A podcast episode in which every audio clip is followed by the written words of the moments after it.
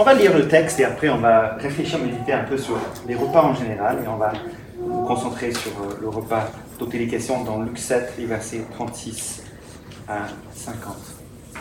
Rappelons-nous que nous avons déjà vu que dans Luc 19, Jésus vient pour chercher et sauver les perdus et que dans Luc 7, 34, donc le verset juste avant, euh, le passage que nous allons lire ensemble, nous voyons que le Fils de l'homme est venu mangeant et buvant. Vous dites, c'est un homme qui fait bonne chair et en buvant vin, un ami de péager et des pêcheurs, mais la sagesse a été justifiée par tous ses enfants.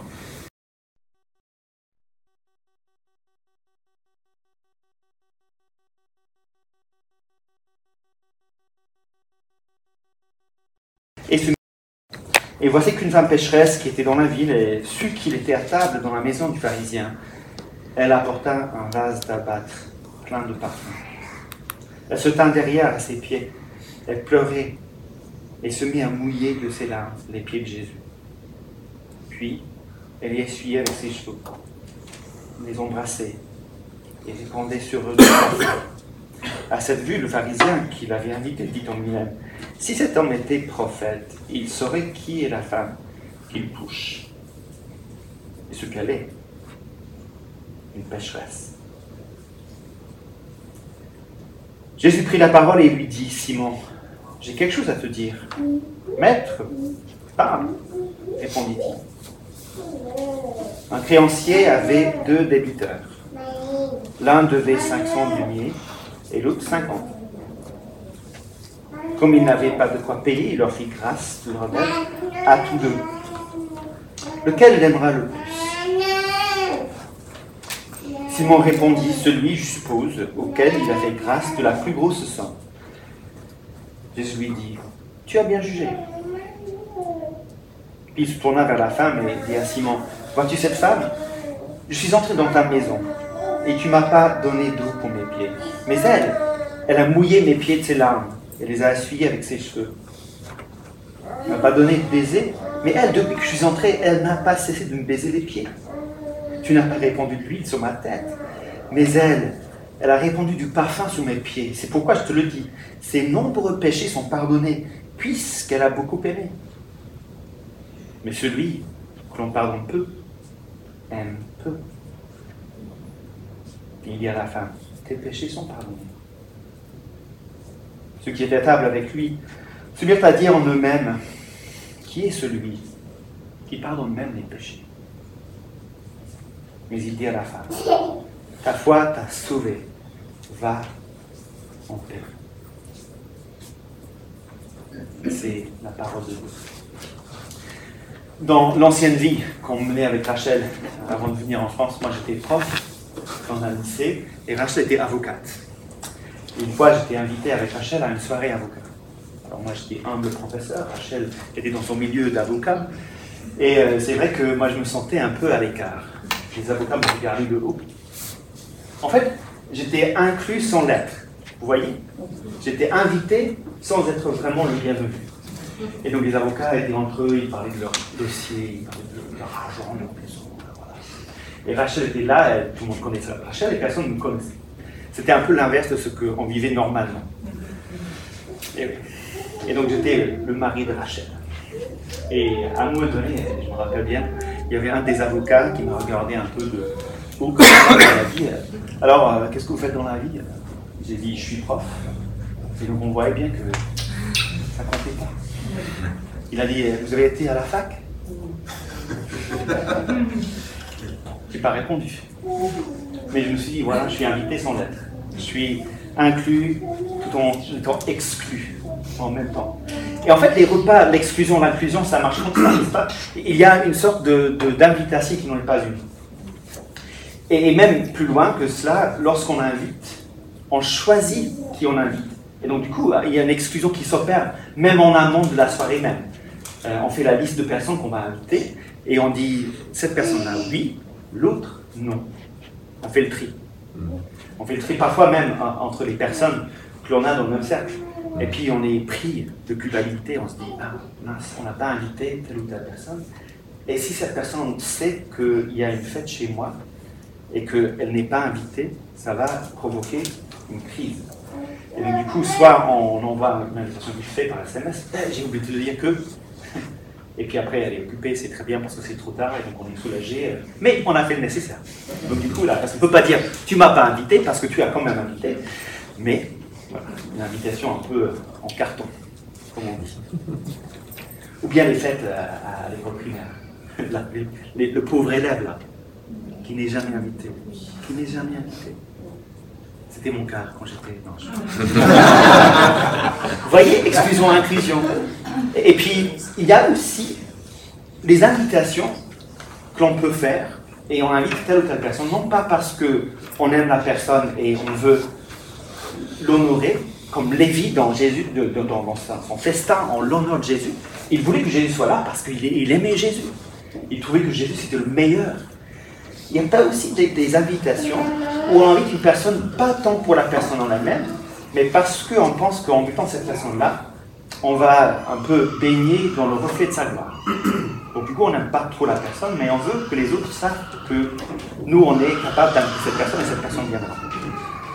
Et donc, on s'en fiche un peu de la personne en elle-même, on veut profiter de sa réputation. On veut être celui qui a invité telle ou telle personne, et la personne est venue on peut inviter pour soi-même, pas euh, on reçoit, on fait de l'hospitalité, mais finalement, on est tout aussi égocentré en le faisant que euh, en étant chez nous sans inviter personne. Parce que c'est pour nous qu'on le fait, et c'est l'autre.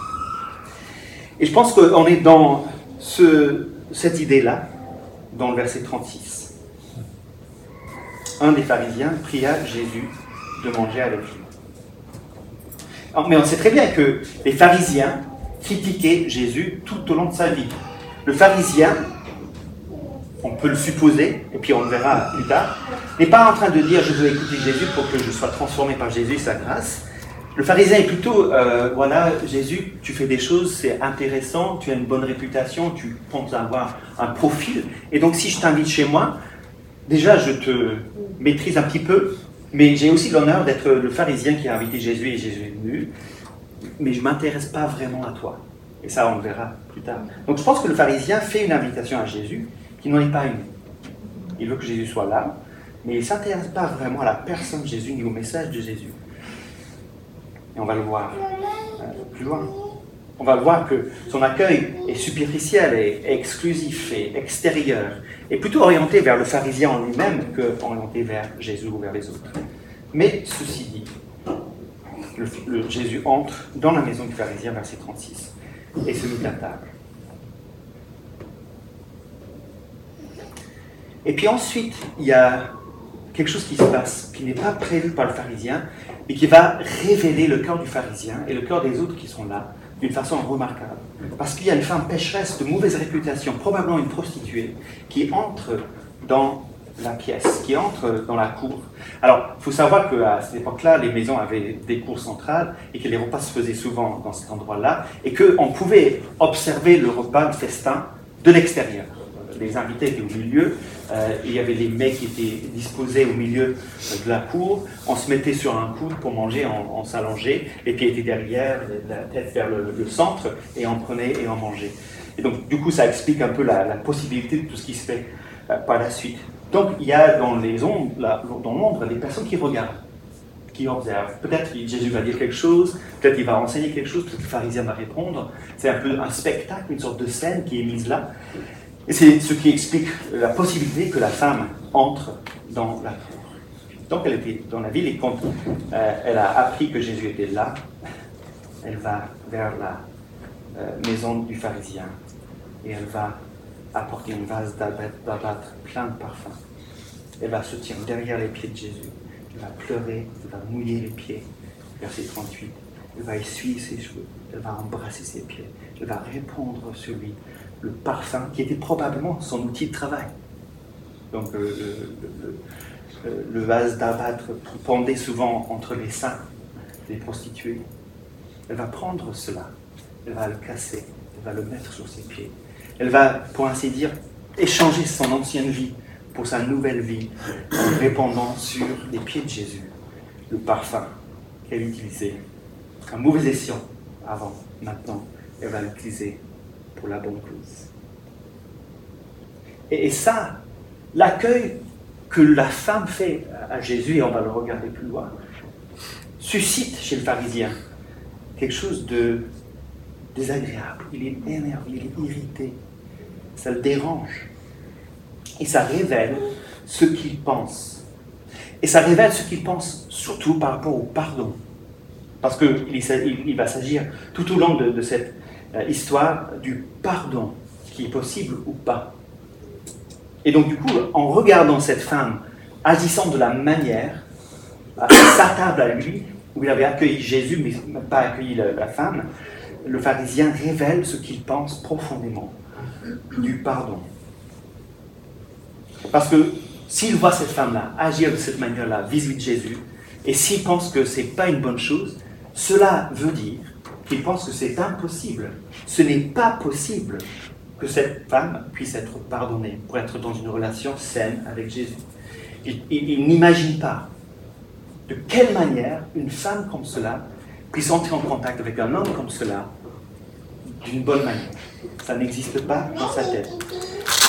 Il pense que c'est pas possible pour cette femme d'être pardonnée de son passé, de son passé de pécheresse, de son passé de prostituée. Ce n'est pas possible pour elle d'être pardonnée. Parce que sinon, il n'aurait pas de problème avec l'idée. S'il avait en tête que c'était possible pour la femme d'être pardonnée, en la voyant venir, il se serait réjoui en se disant Super Elle aussi, elle a entendu le message de grâce que Jésus prêche, elle a dû l'accepter, elle a dû le comprendre, elle a dû être acceptée et accueillie par Jésus, et maintenant elle est là autour de ma table, c'est génial.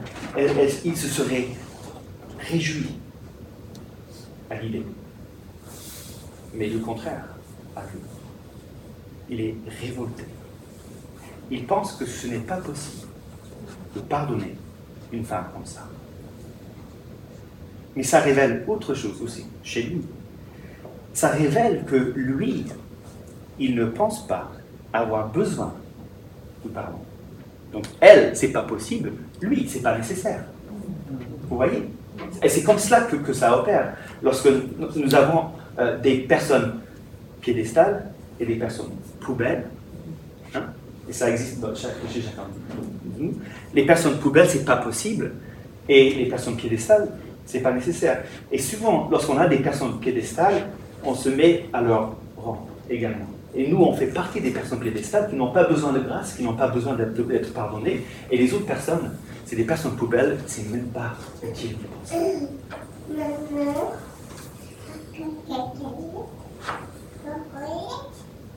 Pas possible pour la femme, pas nécessaire pour lui. Si cet homme était prophète, il saurait qui est la femme qui la touche et ce qu'elle est, une pécheresse. Il saurait quel genre d'homme je suis, pas pécheur. Et donc, voilà, il aurait fait le tri.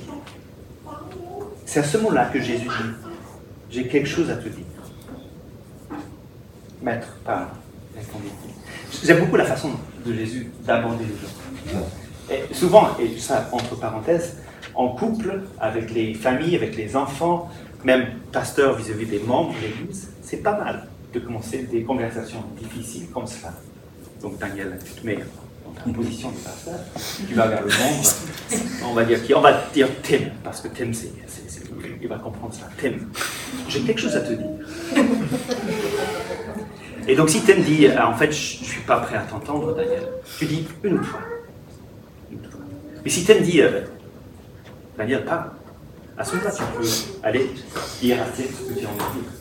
Entre couple, Rachel, j'ai quelque chose à te dire.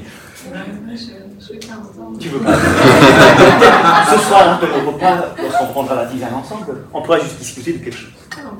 On peut essayer. avec quelle grâce, avec quelle délicatesse Jésus aborde le sujet. J'ai quelque chose à te dire. Maître, parle répondit-il. Donc, euh, avec beaucoup de, grâce, beaucoup de condescension, Simon laisse Jésus parler. c'est gentil de sa part. Et Jésus va révéler dans l'histoire qu'il raconte qu'il y a deux débiteurs. Il y a deux débiteurs. Il n'y a pas un seul débiteur, il y en a deux. Et donc cela veut dire que dans l'histoire jusque-là, Simon et la femme pécheresse sont tous les deux débiteurs. Il n'y a pas un débiteur, la femme pécheresse, et quelqu'un qui ne doit rien, Simon. Il y a deux débiteurs. Hmm. Un créancier avait deux débiteurs. Tout le monde est débiteur. Tout le monde a une dette. Il n'y a pas une seule personne sur la surface de la planète qui n'a pas de dette vis-à-vis de Dieu, parce que c'est l'histoire que Jésus va raconter. Deux débiteurs. L'un devait 500 deniers et l'autre 50, mais les deux sont débiteurs. Et quelque chose d'étonnant. Comme ils n'avaient pas de quoi payer, les deux débiteurs, pas juste celui qui devait beaucoup d'argent, mais les deux débiteurs ne pouvaient pas payer.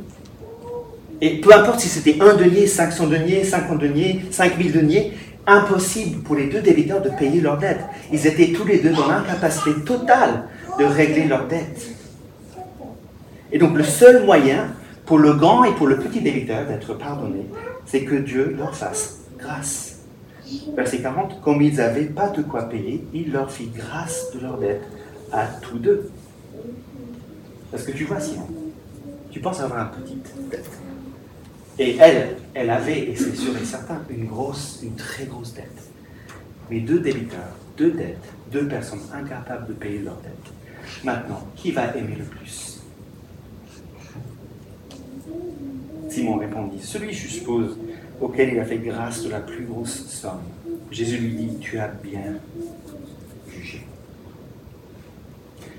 Mais vous voyez, la façon dont Jésus organise la conversation, il raconte la chose, nous amène à comprendre que si le seul moyen pour le grand et le petit débiteur d'être pardonné, c'est que Dieu fait, grâce, ça, ça réduit à néant tous nos efforts.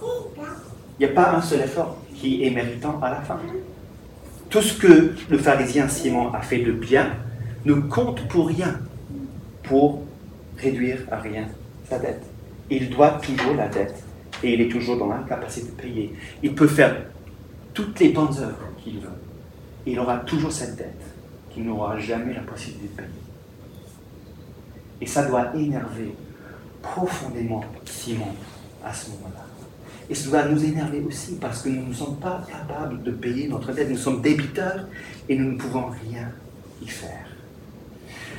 Je cours pas beaucoup, donc je regarde les, grands coureurs de la salle et je me mets à pied. Je me j'ai un copain un peu comme vous à, à, à il habite à Guermantes et moi euh, lui, il fait le marathon dans 3,45, c'est ça, Rachel? Non, 2,45. 2,45, voilà, c'est beaucoup plus impressionnant. Il a fait les courses de 100 km et ainsi de suite, donc il court bien. Et donc quand je cours avec lui, c'est pas souvent, je lui pose des questions. Et après, je cours, je lui parle, et moi, j'ai pas parlé.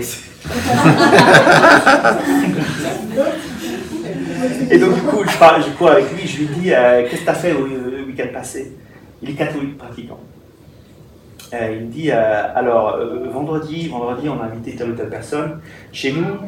comme ça, on avait fait notre BA, et après le samedi, on est tous sortis avec les enfants et tout. Donc, j'ai dit Pardon, pardon, je n'ai pas compris. BA, c'est quoi? Vous savez ce que c'est? Bonne action. Bonne action, voilà, voilà. Et là, j'ai dit, ah, bonne, bonne action, bonne action. Et donc, je suis à réfléchir. Donc, quand tu m'invites, c'est pas autant pour m'inviter moi, c'est pour ta bonne action à toi.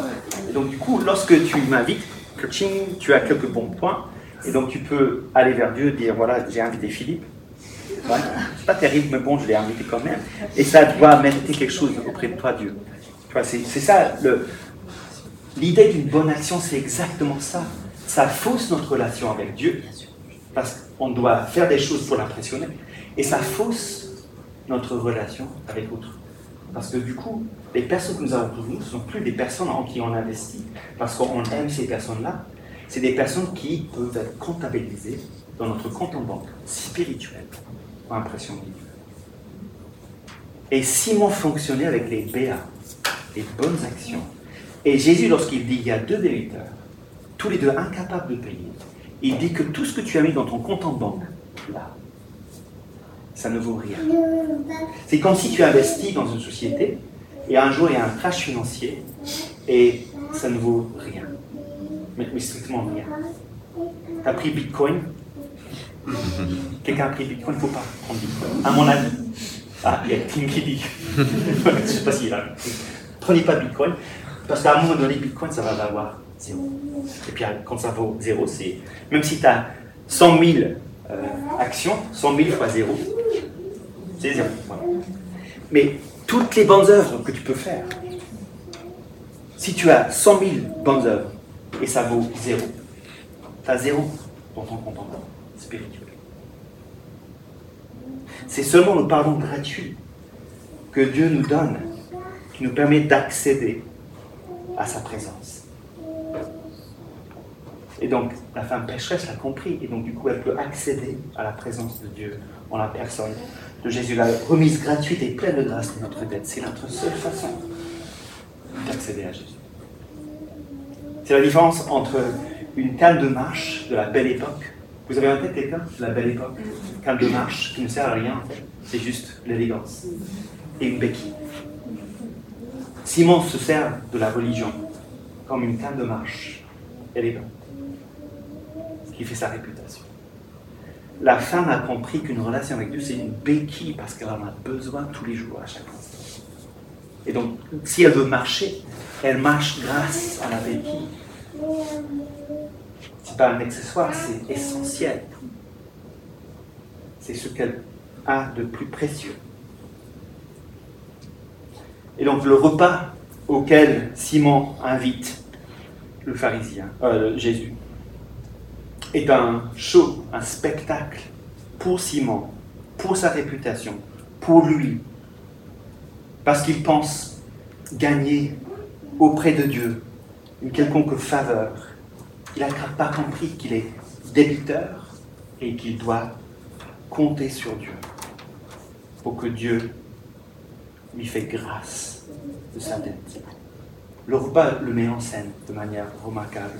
Et le repas met en scène aussi, en même temps, le fait que la femme l'a compris.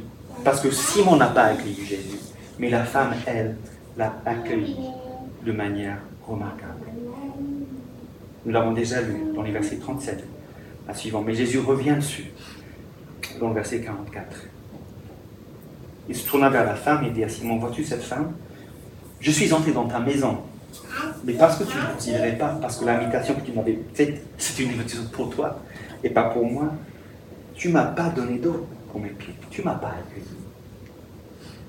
Mais elle, même si ce n'était pas sa maison, même si ce n'était pas son repas, même si ce n'était pas sa fête, même si ce n'est pas elle qui prépare les, les, les mets à manger, elle a mouillé mes pieds de ses larmes. Elle les a essuyés avec ses cheveux. Elle m'a accueilli. Tu m'as pas donné de baiser, mais elle, depuis que je suis entré, elle n'a pas cessé de me baiser les pieds. Elle m'a accueilli. Je m'ai répandu d'huile sur ma tête, mais elle, elle a répandu du parfum sur mes pieds elle m'a accueilli. On va comprendre pourquoi dans un instant. Mais juste, euh, peut-être euh, en marge de notre discussion, une note sur les prostituées dans la Bible. Parce que je sais qu'aujourd'hui, euh, c'est un sujet sensible de parler de la sexualité, de parler de la femme dans sa sexualité, de parler de tout cela, c'est quelque chose de, difficile aujourd'hui. Tellement les hommes ont été dans une position de pouvoir, tellement les hommes ont pu, par ce pouvoir même, abuser de la présence des femmes, que ce soit dans le cinéma ou dans la vie politique ou peu importe, même dans l'Église. Euh, moi, je pense que c'est juste utile de réfléchir deux secondes à de quelle manière la Bible présente les prostituées. Si je vous parle de Tamar, si je vous parle de Rahab, je parle de deux personnes qui sont listées dans la descendance de Jésus dans Matthieu chapitre 1, les versets 1 à 18. C'est remarquable que Matthieu choisisse ces deux personnages-là pour les mettre en valeur dans la généalogie de Jésus-Christ, Fils de Dieu. C'est-à-dire que, que, la Bible croit vraiment que tous les péchés sont pardonnables. La Bible croit vraiment que les personnes dont le passé est des plus douteuses, ces personnes-là ne sont pas attachées à leur passé comme par des chaînes, mais que ces chaînes ont été brisées par le pardon gratuit de Dieu et que ces personnes maintenant sont restaurées transformés par la grâce inimaginable de Dieu. Et que maintenant, ces personnes-là n'ont pas à rougir de leur passé, n'ont pas à être dans la honte, mais peuvent être fiers de ce que Jésus leur a, leur a donné, sa grâce, les a sauvés. Même dans Luc 13, 29, Jésus dit que des personnes de toutes parts vont venir s'asseoir à la table d'Abraham. Et les pharisiens n'y seront pas, parce que ces personnes-là ont cru en son message. Et le péché sexuel, c'est souvent classé parmi les, péchés les plus graves. Euh, les péchés un peu impardonnables, ce n'est pas un péché impardonnable, un péché sexuel. Du tout. Au contraire, si c'était le cas, on serait tous condamnés à vie. Parce qu'on est tous des pécheurs sexuels. Que ce soit par la pensée, que ce soit par les actes. On est tous des pécheurs sexuels. Et, et donc, du coup, lorsqu'on voit cette pécheresse, on ne doit pas la tenir à distance. On doit l'embrasser parce qu'elle est comme nous. Nous sommes comme elle et on a besoin, comme elle, de la grâce de Dieu. Extravagante.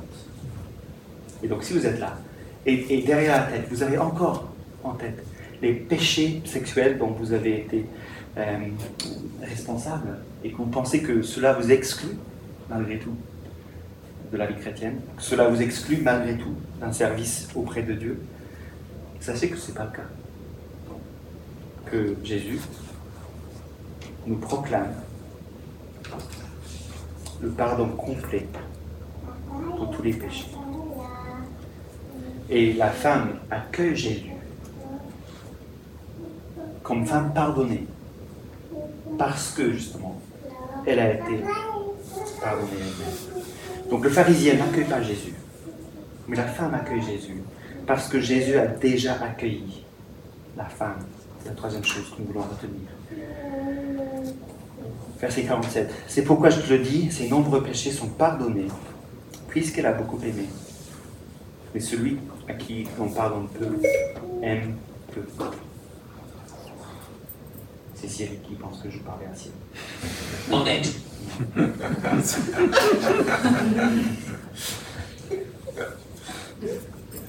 Ça, c'est le problème du français. Tu pas français et lorsque Cyril t'entend, c'est le français qui parle. Jésus accueille la femme.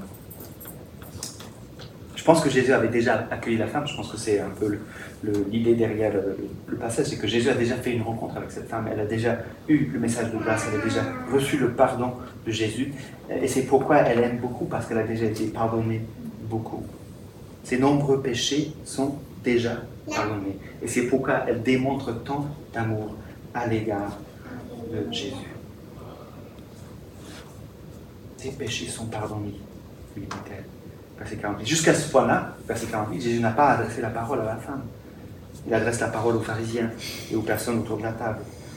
Mais là, il se tourne vers la femme et il la rassure. Tes péchés sont véritablement pardonnés. Tes péchés sont pardonnés. Quel est le pire péché que vous avez en tête Le pire. Celui dont vous avez le plus honte. Jésus se tourne vers la femme et elle a tous ces péchés-là en tête. Il lui dit, tes péchés sont pardonnés. Il nous dit la même chose ce matin. Le pire péché là, qu'elle vous êtes en train de réfléchir. Jésus te dit, tes péchés sont pardonnés.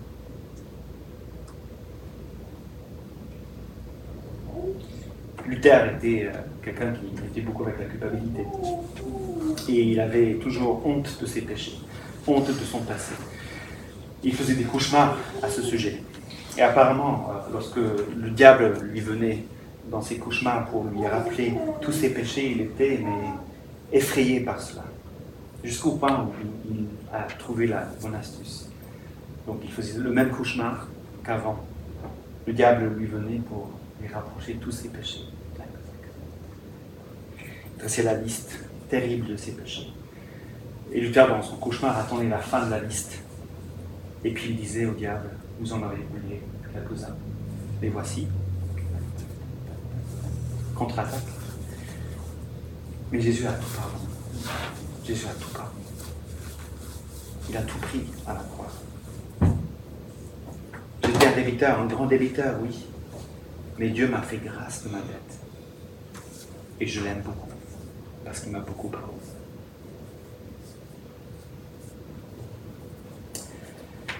Ceux qui étaient à table avec lui se mirent à dire en eux-mêmes, verset 49, Qui est celui-là qui pardonne même les péchés? Les cœurs loin de Jésus ne comprennent pas le pardon. Et j'ai envie de poser la question suivante. À la lumière de toute la Bible, qui dans l'histoire est la vraie prostituée Selon la Bible. Qui a le cœur vraiment loin de Dieu? Qui est le cœur idolâtre? Qui a le cœur qui s'éloigne du Dieu qui se révèle comme étant l'époux fidèle à son peuple? C'est Simon qui est le vrai prostitué dans cette histoire qui est, qui est taxé de tous les péchés de l'Ancien Testament. Quand Dieu parle à son peuple, on se dit, vous êtes infidèles à mon amour à moi. C'est pas la femme pécheresse qui est la prostituée dans cette histoire. Simon, dans sa fierté, dans son orgueil, dans son arrogance, dans son non-pardon, dans son non-accueil de Jésus, c'est lui qui ose avec les autres dire qui est celui qui pardonne même les péchés. C'est lui fidèle. C'est lui qui n'a pas compris la grâce. Mais, verset 50, il dit à la femme, ta, foi, ta foi t'a sauvé, va en paix. Ta foi t'a sauvé, va paix. Message éternel de la Bible, message éternel de l'Évangile. Ta foi t'a sauvé, va en paix. C'est le pardon de Jésus qui permet à cette femme de l'accueillir c'est l'accueil de Jésus qui permet à cette femme de l'accueillir. Et c'est parce que Simon n'a pas reçu le pardon et l'accueil de Jésus, parce qu'ils s'en est tenu à distance, qu'il n'est pas capable d'accueillir ni Jésus ni la femme. Et donc il est toujours dans ce jeu d'invitation, d'exclusion, d'inclusion, ce jeu de pouvoir, ce jeu de m'as-tu vu? La seule façon de briser ses apparences, de briser ses façons d'être et de faire, c'est de comprendre ce que Jésus enseigne. Un créancier avait deux débiteurs, dont nous, et nous sommes incapables de payer. Et donc, du coup, on se met sur un pied d'égalité devant la croix, nous et tout le monde. Et on se dit, à partir de ce moment-là, j'accueille tout le monde chez moi, comme Jésus m'a accueilli. Je ne méritais rien, sinon sa colère. Il m'a accueilli. Maintenant, à partir de maintenant, je vais accueillir comme Jésus m'a accueilli. Et donc, du coup, ça change notre vision du monde. Il n'y a plus les gens piédestal et les gens poubelles. Il n'y a que des gens, des débiteurs, qui ont besoin de savoir que moi, débiteur, j'ai reçu le pardon de mes péchés, la grâce débordante de Dieu, et que maintenant je vis pour lui, parce qu'il m'a tant aimé. Lequel l'aimera le plus? Celui, je suppose, auquel il avait grâce la plus grosse somme. Tu as bien jugé. Jésus nous a pardonné d'une somme énorme à la croix. Maintenant, nous allons vivre pour lui dans toute notre vie. Cela va avoir des implications pour notre budget, cela va avoir des implications pour notre table, pour notre accueil, pour notre maison, pour nos loisirs, pour le temps que l'on a investi, pour les autres. Cela va avoir des implications dans toute notre vie. Et ça va être une joie, parce qu'on verra derrière tout cela le visage aimant de Jésus qui dit Tes péchés sont pardonnés, ta foi t'a sauvé, va en paix.